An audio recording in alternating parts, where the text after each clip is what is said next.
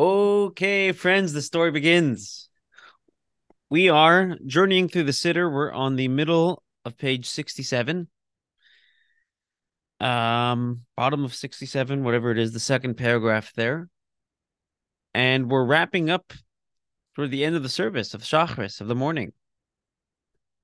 Uva L'Zion, right? This long prayer goes all the way from 67 to the bottom of 68. And what we hope to explore today is why. Why are we saying this, man? it's long, it's wordy. You may have noticed there's a lot of Aramaic in it as well. What is the theme here? How is this getting us toward our goal? So, I b- before we dive into this prayer, I think it's just important to reorient ourselves for a moment. The premise of our discussions is that there's a very uh, specific focus in what davening is. Davening is essentially unpacking moda'ani. Praying means I'd like to connect more to the soul. I want to make the soul and God more relevant to my life. Right? The moda'ani is the essence of that. The moda'ani is the soul's essential. I concede that God is real.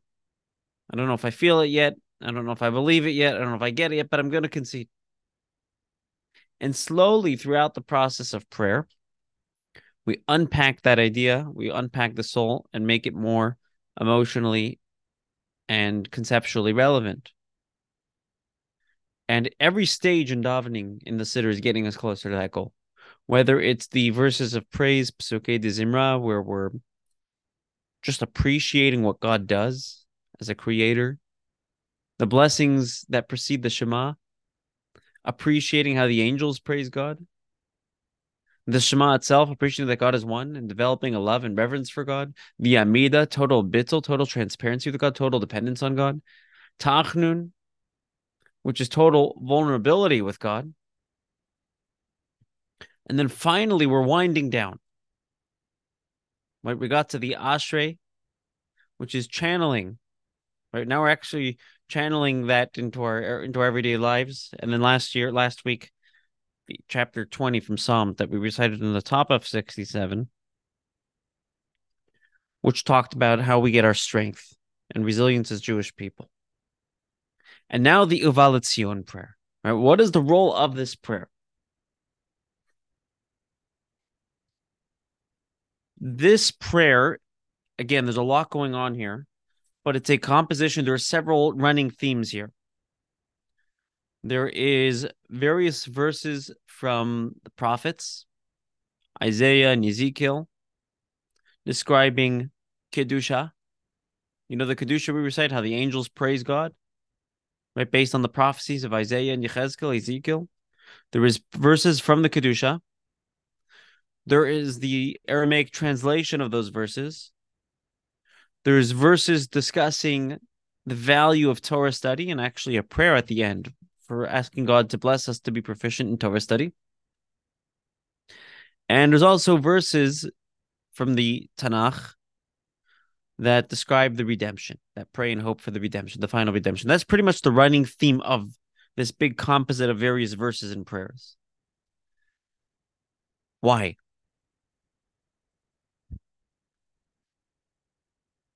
There are um the truth is uh, as I was preparing for this this morning, there was actually a lot of discussion as to why. It's not that simple. And amongst the commentaries on the Talmud, there's like four different opinions.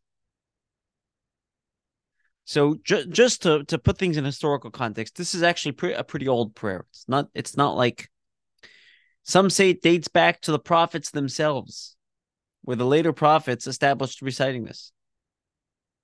It's quoted in the Talmud. It's even cited in the Zohar, which is around the age of Rabbi Shimon Bar Yochai, who was a student of Rabbi Akiva, just to give historical context. Right? They were alive during the second Beit HaMikdash. So it, it's at least that old. And among the commentaries describing the various reasons why this prayer is important and how it's it's instrumental in the in the role of prayers, the role of davening. One of the commentaries explain that there's a there's an interesting Talmudic passage, and I paraphrase. The Talmud says that from the day the Beit Hamikdash, the Holy Temple, was destroyed, not a day goes by where there's an increase of curses on the Jewish people. The Beit HaMikdash the temple was that house where we would experience God. Just, just um, our first experience of God was at Sinai, right? And how did that go? Not very well. It was an out of body experience. God had to revive us. We said to Moses, you know, why don't you just tell us the commandments and you'll communicate for God because we can't handle this. And even then, the inspiration we got from that only lasted a couple of weeks. We then sinned with the golden calf. It just wasn't working. So God says, I'm going to do something different. You'll build a temple. I'll reside in that temple, and you'll come to me when you're ready. We have this temple, and ultimately that gained permanent residence in Jerusalem. We have this temple where we can come to God, where we can experience God. And if we can get that full experience, what we're also going to get is peace. And uh, that that wasn't so much the case during the second Beit Hamikdash. Certainly was during the first. Who built the first temple, by the way? Solomon. Solomon was in reign during the first temple. Shlomo. You know what the word Shlomo means? Comes from the word shalom, peace. And our, our your name has very much to do with your life mission. He was Shlomo because he literally brought peace to the world by building that Beit Hamikdash, by building that home, by building that temple. As Jews, we know that our sense of security doesn't come from our militant success, certainly doesn't come from numbers. I mean, just historically, what has kept us going? What has kept us alive as Jews? Our connection to God, and that was through the Beit Hamikdash. As soon as that had been destroyed, life changed. And exile got progressively dark. Not just from generation to generation, but even on a daily basis. That's what the Talmud says. So then the Talmud says, well, wait a minute. What is keeping the world alive? If it's really that bad, How are we still here to tell the tale? You know what the Talmud answers? There's a specific prayer that keeps us going. And it's this prayer on page 67, middle of page 67, the Uva L'Tzion prayer. That's what the Talmud says. How does this prayer keep us going? So, one of the um, commentaries explain that what was the shift that happened with the destruction of the temple that led to curses? It wasn't that God was punishing us. You know, the temple's destroyed because you're a bunch of sinners. Now I'm going to start throwing lightning bolts at you. um, the curses that we were that that the world is um, enduring is not a punishment, but more of a consequence of that lack of connection. And the in, in the words of this commentary, the gates, the various heavenly gates, including the gate of prayer, had been closed. It was very easy to pray in the time of the Beit Hamikdash. There was no structure, structured prayer, organized religion. you just go to God and talk. During exile, we need a specific structure because we have less clarity. But the gates of prayer were wide open during the time of the Beit Hamikdash. As soon as that had closed, the Beit Hamikdash had been destroyed, the, the gates of prayer had been closed, and we need this structure of prayer. Otherwise, it's never going to happen. We don't have that same inspiration.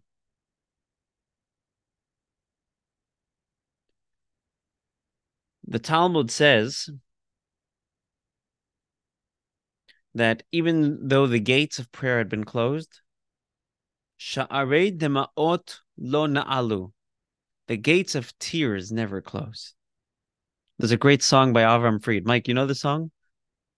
Shari damu nalu. Shari damu nalu. The gates of tears never close. Right by Avram Fried. It's a beautiful song. The gates of tears never close. The gates of teshuva never close. This is an exile prayer. It exists because of exile. It wasn't necessary prior to exile. But now that we're in exile, we have to realize that our prayer, our lifeline needs to be in the spirit of teshuva if it's going to be successful. What does teshuva mean?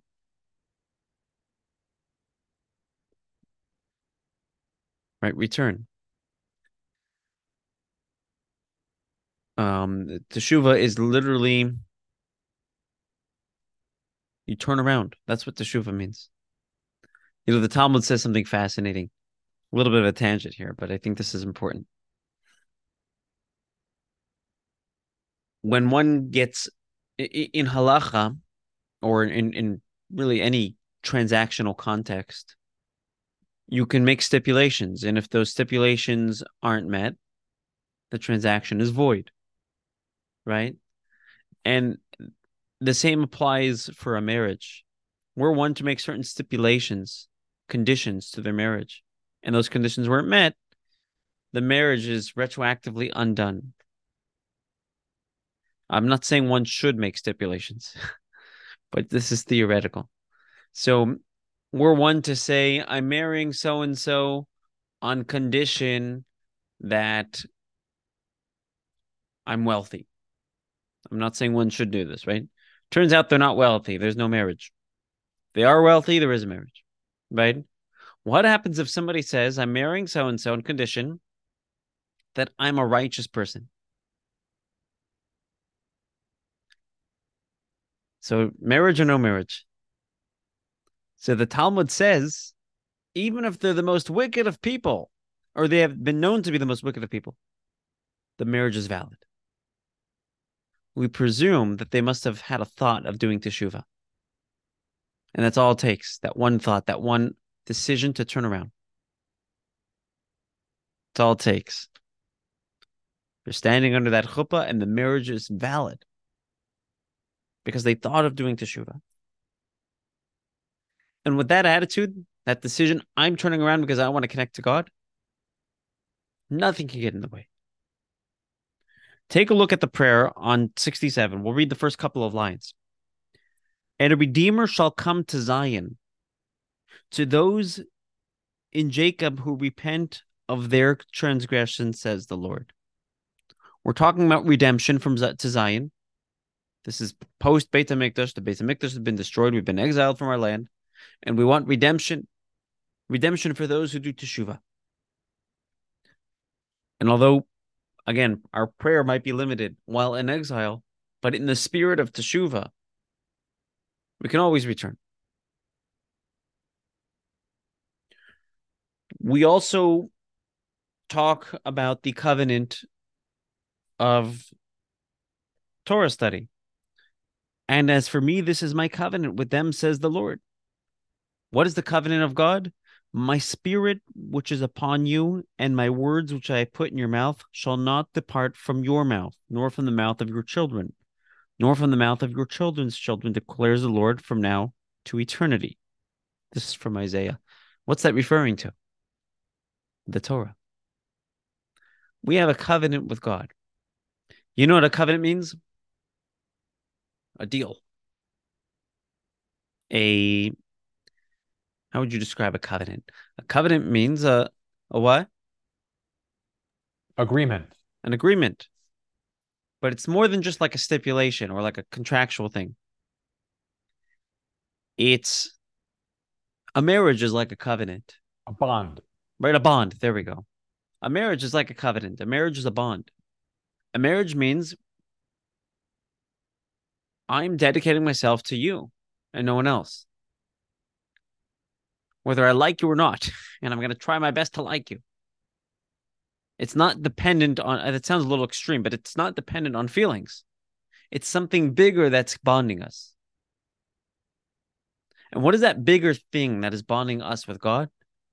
His values, the Torah.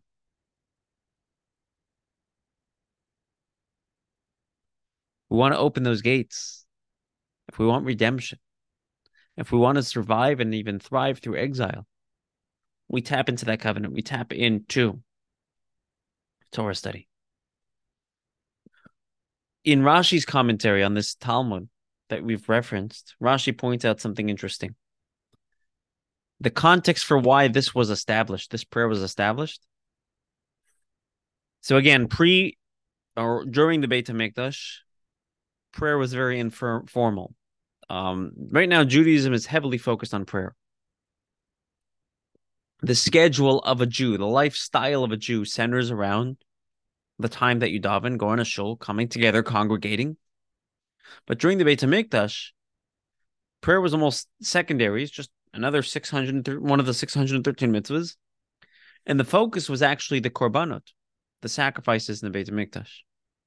And prayer was a very individual thing. There wasn't necessarily the idea of a minyan. It was a very individual, personal thing. And that changed with the destruction of the Beit HaMikdash.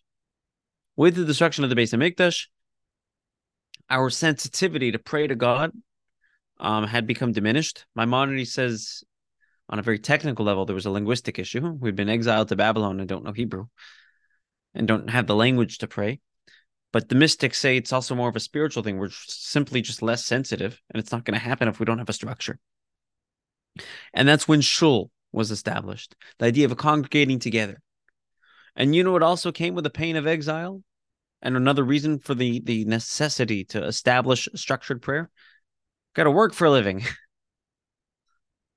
We're now exiled. We're not in our own land. We got to work for foreign companies and be with people that don't share values with us. And we got to be out there in the world more than we should be. Judaism was designed initially to be insular. We're all supposed to be living together in Jerusalem. This was God's promise to Abraham. And the destruction of the Beit HaMikdash ruined that. Judaism is no longer insular. You have Jews all over the place. So now we need synagogues. We need mini temples, mini Beit a uh, mini Beit HaMikdash to glue us together. But again, how long is a prayer service, especially in the morning, not on Shabbos? Especially if it's a workers' minyan, right? I knew it, there's a minyan in LA where um the minyan starts at 6:30. 7 a.m. the uh meter police come and start giving tickets. So the minyan has to be over 6:59. People have to get to work. So the sages said, "Well, wait a minute. There's this structured prayer, but how do you carry that into your day?" So people would sit down and study Torah after prayer, channel that energy of prayer into something meaningful, into understanding God's value system. And it got to a point where the sages created a structured study program for those who can't stick around too long. And that's actually what this Uva L'Tzion prayer is. That's what Rashi says. It's a mechanism to sit down and structurally study Torah. Well, we already recited verses from the from the five books of Moses, from the Shema and various verses. Let's now recite verses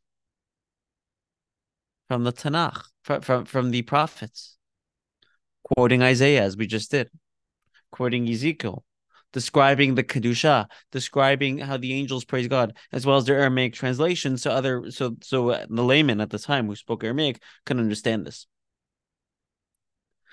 But again, this is also an exile mentality, an exile necessity.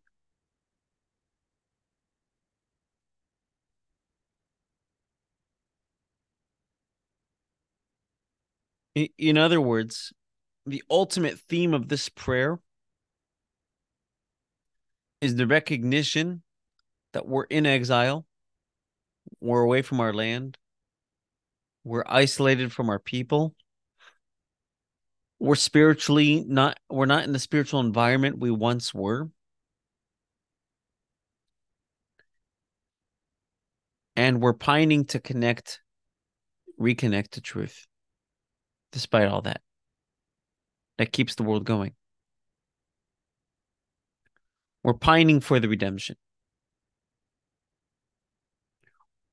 and we know our lifeline toward that is uh, our path toward that is teshuva and Torah study. That's our covenant with God. That was our marriage with God. Is the Torah.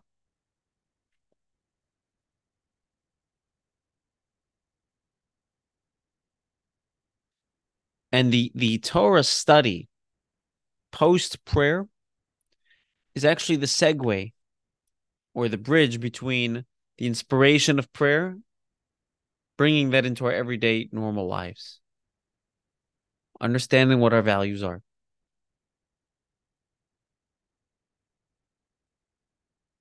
And if we don't bring it into our everyday life, if it's not relevant to us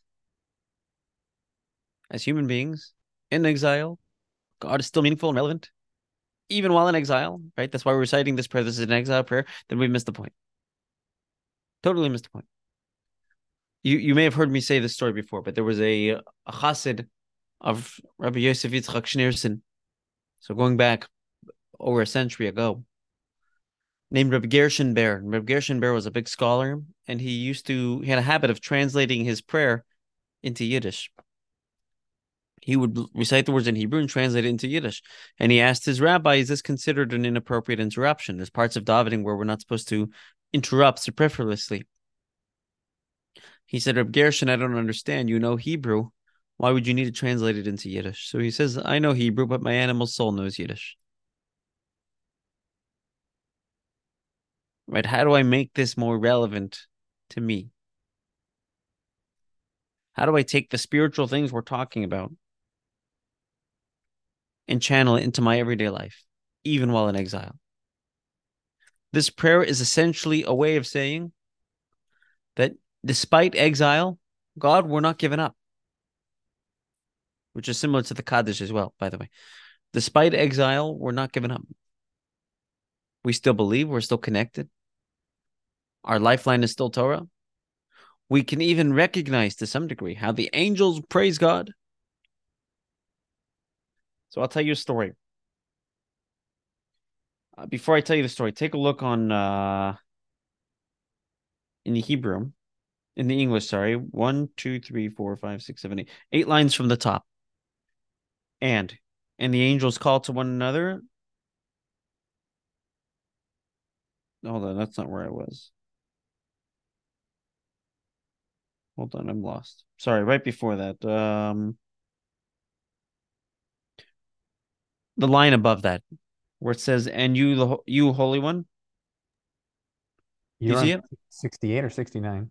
Sorry, 67. I apologize. 67. One, two, three, four, five, six, seven. Yeah, eight lines from the uh, paragraph that we're on. Right in the middle of the page. And you, Holy One, do you see it? And you, Holy One, are enthroned upon the praises of Israel. Okay, I'm to scroll to the Hebrew because I'd like to translate this a little bit more simply. It's the fourth line from the top from the top there, in the middle of the page. It's the end of the line where it says ve'ata. Do you see it? Ve'ata. And you, Kadosh, are holy, referring to God. Yoshev. Anybody know what Yoshev means? You sit or you reside. You're enthroned, right? That's how they translated it. Tehilot Yisrael, with the praises of Israel. Okay, I'll get back to that verse in a second, but here's the story. The Baal Shem Tov, um, the Baal Shem Tov was. It, it, it sounds funny saying one of the most influential rabbis. It sounds cliche. But he literally shifted Judaism to where it should have been I don't want to say, God forbid, reform Judaism or change Judaism. That's not what the Hasidic movement came to do. It came literally just to shift Judaism to what it used to be. Judaism was getting to be so technical and so um checklist like did I do this mitzvah? Did I do that mitzvah? Did I daven at this time? How much Torah do you know? The spirit of it was dying. And there's historical reasons why the spirit of it was dying, but the basic answer was exile. As exile progresses, the spirit dies. And we're left with a lot of mitzvahs, and it's, whoa, this is heavy. So the Baal Shem Tov came to wake up Jews and not to God forbid neglect the the the practice of Judaism and focus on the spirit, but that the spirit should give vitality to the practice of Judaism. So the Tov would go around inspiring Jews, reminding them that you as a Jew are valuable because of your soul, not just because of what you do, but because of who you are. Right? Reinvigorate the soul. Now, the Baal Shem Tov was not always well known as the Baal Shem Tov. Wasn't like he was this well-renowned person and. He was actually lived a very private life at the beginning, and had a very um, discreet identity. And he would go around trying to inspire people, but kind of incognito. People didn't really know who he was. And one of the things the Baal Shem Tov would do to inspire people and and to basically allow God into this world, not at the expense of religion, but with through religion. He would ask people, "Hey, what's up?" That's in my 2023 lingo, right? In whatever language he would say it in. Right? What's going on? How are you? Trying to pull out of them a Baruch Hashem, a thank God. Trying to awaken that within them. That was a big part of his role. So simple. Can you imagine a Chabad rabbi opening a Chabad house? So, what programs are you doing? Well, we're doing a Baruch Hashem program. I'm asking people how their day is, and they're going to answer Baruch Hashem, right? it's hard to it's hard to do that from a fundraising perspective. Right? You got to have a little bit more. You got to have like Megillah and martinis or something. You know what I mean? Um, but Baal Shem Tov saw the value in that. He saw the value in that. The Baal Shem Tov walks into this shul and there was an elderly Jew there, a scholar, a sage, a very holy person. And I mean holy in the literal sense of the word. Very different. This is a man who had not left this synagogue for 50 years. He would wear his tallis and tefillin every single day. He would wake up in the morning and wearing his tallis tefillin the whole day, not eating until the evening, would just sit there studying Torah. So imagine an old saintly person wearing his tallis and tefillin, sitting in shul, studying Torah, and engrossed in the most deep mystical um, worlds, just studying, uninterrupted for 50 years. Baal Tov pops in, and again, this guy doesn't know who the Baal Tov is because the Baal Tov wasn't known. He looked like a regular, you know, Ukrainian schlepper of the time, the 1700s. And he says, Nu, was machst du yid? How are you doing? The guy ignores the Baal Shem Tov. Who's this guy trying to interrupt what I've been working on for 50 years? This holy connection, out of world experience. Again, the guy was barely eating. Oh, excuse me, how are you doing? Baal Shem Tov's trying to pull out a Baruch Hashem from him. The guy is just trying to nudge him away. The Baal Shem Tov tries it again. Reb Yid, how you doing? Finally, the Baal Shem Tov has the audacity, I say that facetiously almost, to say to the guy, What right do you have to deny God of his sustenance? Then the guy got like perked up, offended. Deny God of his sustenance? You think God needs us human beings to sustain him? That's turning us into God. The Baal Shem Tov stuck his ground. You're denying God of his sustenance. Huh?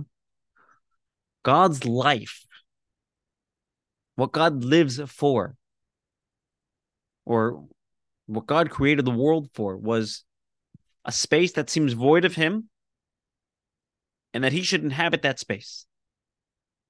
Right? A world that seems totally empty of God, that seems totally independent from God. And we should reveal that God is so present here. And you're taking that away from God. And the Baal Shem Tov quoted this verse that we're reading over here, fourth line in the Hebrew. End of the I'll read it again and translate it. End of the line where it's by the period where it says Va'ata. Do you see it? Va'ata Kadosh. You are holy. Yoshev, you reside. You dwell. How do you dwell? Tehilot Israel, through the praises of Israel. God, you dwell here through our praises. It's not that God needs us to praise him, like, you know, he has a good self esteem. Um, but our praises, our prayers bring him into this world.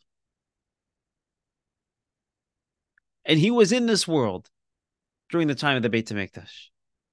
We're bringing him back because the Beit HaMikdash was destroyed. We have a mission to bring him back to this world. And dark, the, the exile is getting darker and darker and darker.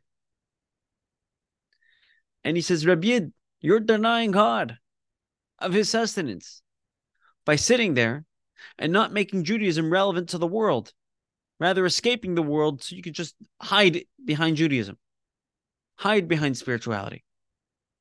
He says, Bro, you're missing the point.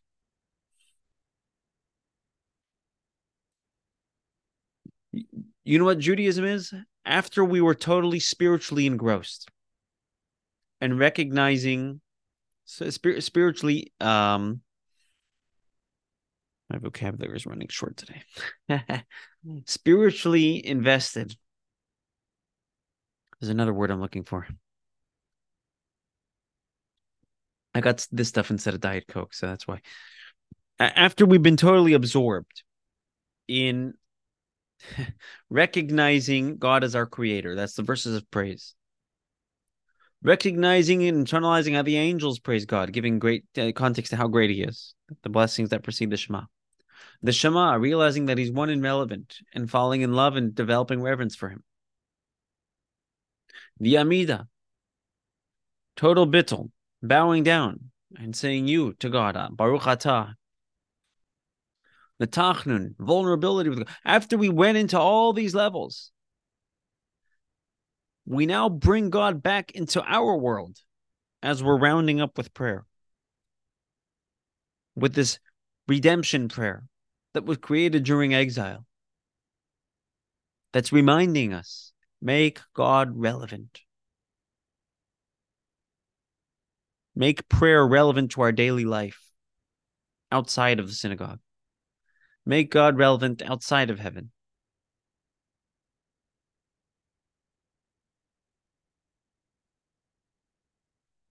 Okay, that's my story, and I'm sticking to it.